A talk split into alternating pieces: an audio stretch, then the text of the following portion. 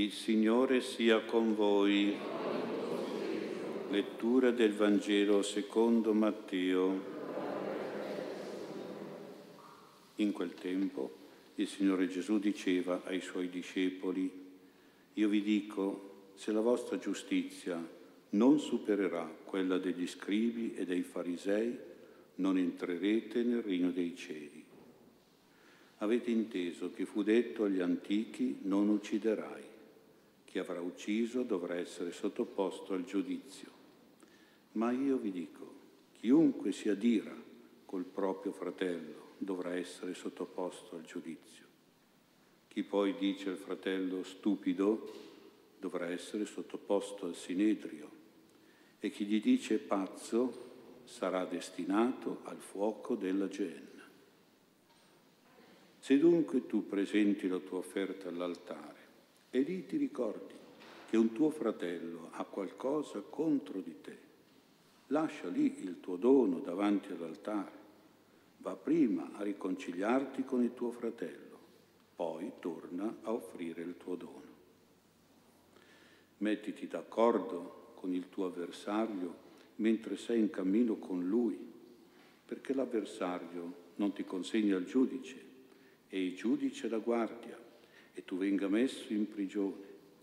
In verità io ti dico, non uscirai di là finché non abbia, avrai pagato fino all'ultimo spicciolo. Parola del Signore.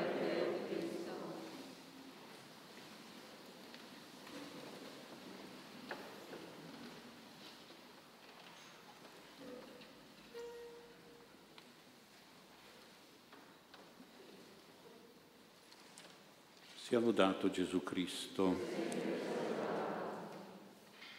Nel Vangelo quaresimale di questa sera, veramente quaresimale, Gesù ci dà delle definizioni, delle direttive molto chiare, precise e puntuali sull'ira, sull'odio, sul disprezzo, sull'insulto. Questa pratica dell'insulto, dell'odio, del disprezzo oggi è molto diffusa a livello popolare come quasi una cultura generalizzata pensiamo all'uso continuo delle parolacce, anche purtroppo nella bocca dei nostri bambini, e i genitori non gliele correggono, e poi anche a livello politico, come quasi uno sport nazionale, sui giornali, sui social, persino in Parlamento, tra le diverse etnie, le diverse religioni, i diversi stati, popolazioni però è una pratica grave che sarebbe oltraggiosa e dissacrante di Dio stesso. Stando alla lettura, la prima lettura che abbiamo ascoltato della Genesi, dove si dice che Dio creò l'uomo e lo fece a sua immagine e somiglianza, per cui offendere l'uomo, dal suo concepimento in avanti, qualunque uomo, è offendere Dio stesso, è deridere e disprezzare Dio stesso con brutte parole, fino anche a definire le persone con le figure di animali, come fossero delle pulci, dei cani, degli scarafaggi, dei pidocchi, dei maiali, eccetera, eccetera. Tutte le guerre, tutti i genocidi sono partiti da queste parolacce, da questi insulti. È partito da lì l'odio, dall'insulto, con queste parole sprezzanti. Nell'insulto, nel disprezzo snobistico c'è ferocia, c'è crudeltà, c'è aggressività e poi c'è molta superbia, superiorità presuntuosa, volgarità, arroganza sgradevole e ignobile. Nella seconda lettura dei proverbi che abbiamo ascoltato si dice che Dio ha in orrore, in orrore, chi si comporta così, perché è un demonio, perché è un bestemmiatore, è un omicida spirituale, in senso spirituale. Ecco perché Gesù con molta forza e determinazione condanna ogni tipo di insulto, più che altro la cultura dell'insulto, dell'offesa, dell'imprecazione e vi accosta addirittura l'esclusione dal regno di Dio e la destinazione all'inferno.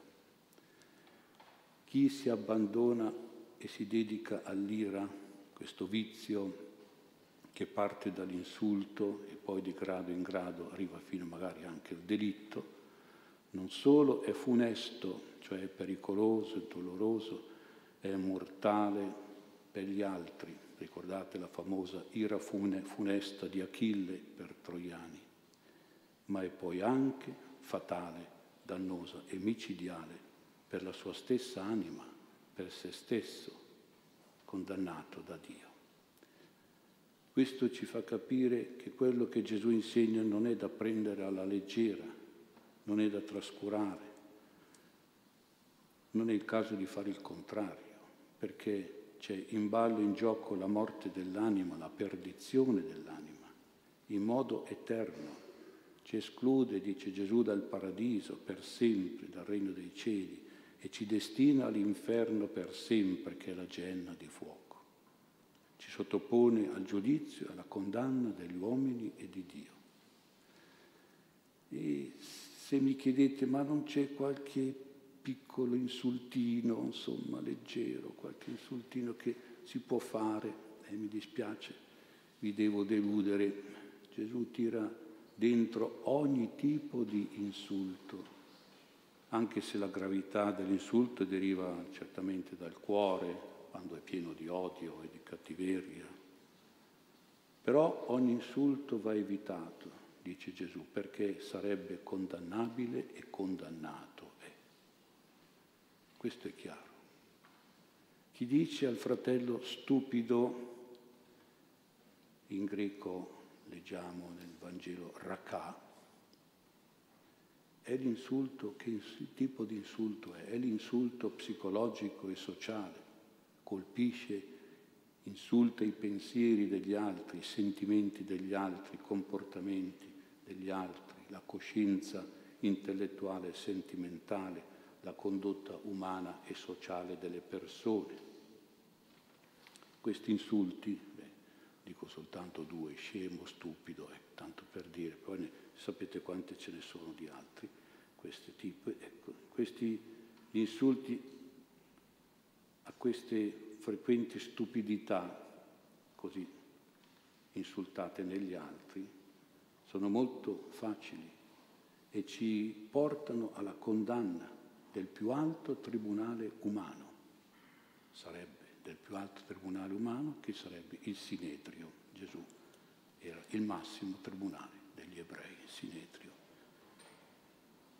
Quindi guai a fare questi insulti che a noi sembrano cose da niente, cose superficiali, cose tanto facili e frequenti. E chi dice pazzo al suo fratello, ecco la traduzione è difficilissima perché sarebbe morè, morè è l'insulto etico e spirituale che colpisce la coscienza morale delle persone come se uno dite sei un delinquente, sei una prostituta, sei un ladro. Questi sono insulti terribili che con... colpiscono la moralità della persona e anche la religiosità della persona. Sei un miscredente, sei un ateo, sei un indemoniato, eccetera, eccetera. Ebbene, gli insulti queste più rare ma più gravi pazzie, dice pazzo, ci comportano la condanna dello stesso tribunale di Dio, la condanna all'inferno, alla Geenna. Non c'è da scherzare, ragazzi, non c'è da scherzare. Vedete che ci sono dentro tutti gli insulti che potete immaginare e quindi l'insulto è condannabile ed è condannato. Allora vediamo di capire un po' meglio un po' l'insegnamento del Signore, anche se abbiamo ben chiarito questo e dobbiamo sempre tenerlo presente. Gesù parla poi della giustizia, se la vostra giustizia, cioè giustizia nel senso ebraico, parla di come deve essere il nostro comportamento morale, la nostra relazione con gli altri. Il nostro comportamento è giusto, è secondo giustizia quando è un comportamento che non solo non uccide, uccidere, ma anche non insulta, non si adira, non offende, non odia. Ed è un comportamento secondo giustizia quando è rispettoso, è onesto, è educato, è corretto. Ora Gesù dice che non entriamo in paradiso se la nostra giustizia non supera quella degli scribi e dei farisei. E che cosa vuol dire questo? È noto che queste persone si ritenevano giuste al 100%, ma non lo erano. Noi sappiamo che questa giustizia, soprattutto quella degli scribi, era senza bontà, senza amore, senza generosità, senza cuore e quindi era molto formale, professionale, diciamo, minima, burocratica, legale, una giustizia impastata anche di lamentela, di nervosismo, di ribellione e di rifiuto. E poi sappiamo che la giustizia, soprattutto quella dei farisei, era molto esteriore, era insincera, era falsa, era ipocrita, incoerente, simulatrice. Ebbene questa giustizia degli scribi dei farisei che vuole essere il massimo esempio, esemplare, non era la giustizia insegnata da Gesù. Andava superata, deve essere superiore, dice Gesù, superata con la bontà, con l'amore che non avevano gli scribi, superata con la sincerità e la coerenza che non avevano i farisei. Ora in questo superamento ci sono di aiuto i nostri angeli custodi, in quanto li vediamo anche come agenti immobiliari, ministri del regno dei cieli, del paradiso, gli assegnatari delle case del cielo, Gesù usa queste immagini. La preghiera ai nostri angeli ci deve portare ad essere sì giusti, ma giusti buoni sì giusti ma giusti sinceri. Solo se buoni e sinceri col prossimo possiamo dire di essere nella giustizia superiore di cui parla Gesù, che Gesù chiede a noi, suoi discepoli. Solo se buoni e sinceri entreremo in paradiso, con piena nostra gioia e felicità e con piena soddisfazione del nostro angelo custode, che vede realizzarsi la sua missione, che è la salvezza e la gloria della nostra anima, a lui affidata da Dio fin dal concepimento. Ma oltre a questa nota morale circa la giustizia, Gesù aggiunge una nota religiosa circa la relazione con Dio e fa un esempio di comportamento religioso, quello classico di presentare l'offerta di un agnello, di una colomba all'altare del Tempio. Per il sacrificio per un ebreo il presentare un'offerta all'altare di Dio, come dice Gesù, è il massimo dell'espressione della vita religiosa, come sarebbe per noi l'andare a messa, celebrare la messa e partecipare alla Santa Messa. Ebbene Gesù arriva a dire di rinunciare a questo gesto religioso nel momento in cui uno ci pensa, fa l'esame di coscienza, e si ricorda di aver fatto un torto a un fratello, a una persona. E che quindi questo fratello, questa persona, ha qualcosa da dire contro di lui, per non aver fatto magari un bene, un dovere di amore che doveva fare, per essersi comportato male contro di lui, per avergli fatto del male, un'ingiustizia o trascurato una giustizia. Allora Gesù dice una cosa che forse non ci aspetteremmo da lui. Lui che è più di tutti è religioso e ci tiene alle pratiche religiose verso Dio, Gesù dice chiaramente di fare dopo la pratica religiosa, poi torna a offrire il tuo dono sicuramente, però a far precedere alla vita religiosa lascia lì il tuo dono davanti all'altare, far precedere il gesto di riconciliazione, di pacificazione, l'atto di perdono, di chiedere scusa e di riparare il male che hai fatto. Si deve fare prima questo. Sarebbe come a dire a un cristiano, a noi fedeli, prima di andare a messa, se vuoi andare a messa, vai prima a fare la pace Se no, non lascia lì e stare, lascia stare di andare a messa. Vai prima a fare la, la pace, vai a chiedere scusa, perché tu hai offeso una persona, non hai fatto il bene che dovevi fare, il dovere che dovevi fare a quella persona. Penso che abbiamo tutti una pace da fare e da rifare, una scusa da chiedere e da richiedere. Allora compito del nostro angelo custode è proprio quello di ricordarci, di farci pensare alle nostre cattiverie, alle nostre offese, alle nostre colpe, alle nostre inadempienze, alle nostre mancanze, alle nostre omissioni, perché succede che i doveri da fare da parte degli altri, i peccati degli altri, noi quelli li ricordiamo molto, molto, magari anche sempre li ricordiamo. Ma i nostri doveri che non facciamo, i peccati che facciamo verso gli altri, eh, abbiamo un po' la memoria corta su queste cose, eh, o ci dimentichiamo facilmente del tutto. Allora preghiamo il nostro angelo di tenere vivo questo ricordo per far precedere la scusa, il perdono, la riconciliazione alle nostre pratiche religiose, come vuole Gesù, come chiede Gesù. In pratica Gesù ci chiede il massimo del rispetto del prossimo e il massimo dell'impegno nel fare la pace col prossimo. Gesù sa che arrabbiature, sfuriate, offese, litigi con gli altri sono all'ordine del giorno. Perché? Perché c'è dentro di noi l'orgoglio, c'è l'egoismo, c'è la cattiveria, c'è la permalosità, c'è il rancore, c'è la vendicatività.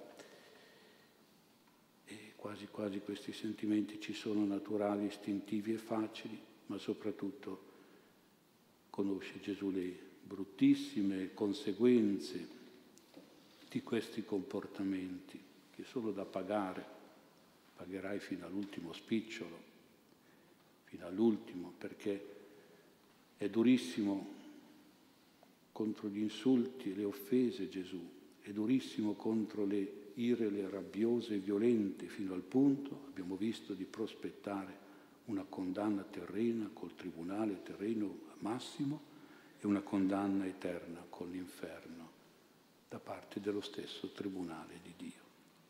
Ecco perché Gesù è esigentissimo nel chiedere ogni sforzo di riconciliazione e di accordo e dice anche al più presto col nostro avversario, il nemico, il rivale, quello che naturalmente ha diritto, ha ragione, ha giustizia. E tanto questo suo diritto alla giustizia è dalla sua parte che ci vuole portarci in giudizio e dal giudice che ci condanna, quindi, e poi ci passa la guardia e poi ci, ci getta in prigione e non usciamo fino a che abbiamo pagato fino all'ultimo spicciolo. Sono esempi molto chiari, molto forti. Penso che ci piace anche questo realismo di Gesù che conosce il nostro essere superbi e testardi, mette in conto la nostra capacità di arrabbiarci, di offendere gli altri, di fare ingiustizie, procurarci dei nemici, degli avversari, però ci fa capire che è una capacità poco intelligente, da pazzi che vogliono finire male in giudizio, in tribunale, in prigione e ci fa andare nei guai col prossimo e con Dio. È con altrettanto realismo e forza che Gesù ci invita ad essere sempre calmi, pacifici, rispettosi e a cercare il rimedio delle offese, delle ingiustizie, a ricercare la riconciliazione e la pace con tutti. Preghiamo allora i nostri angeli custodi che ci aiutino ad avere questo spirito, ad attuare questa diplomazia di rispetto e di pacificazione con tutti.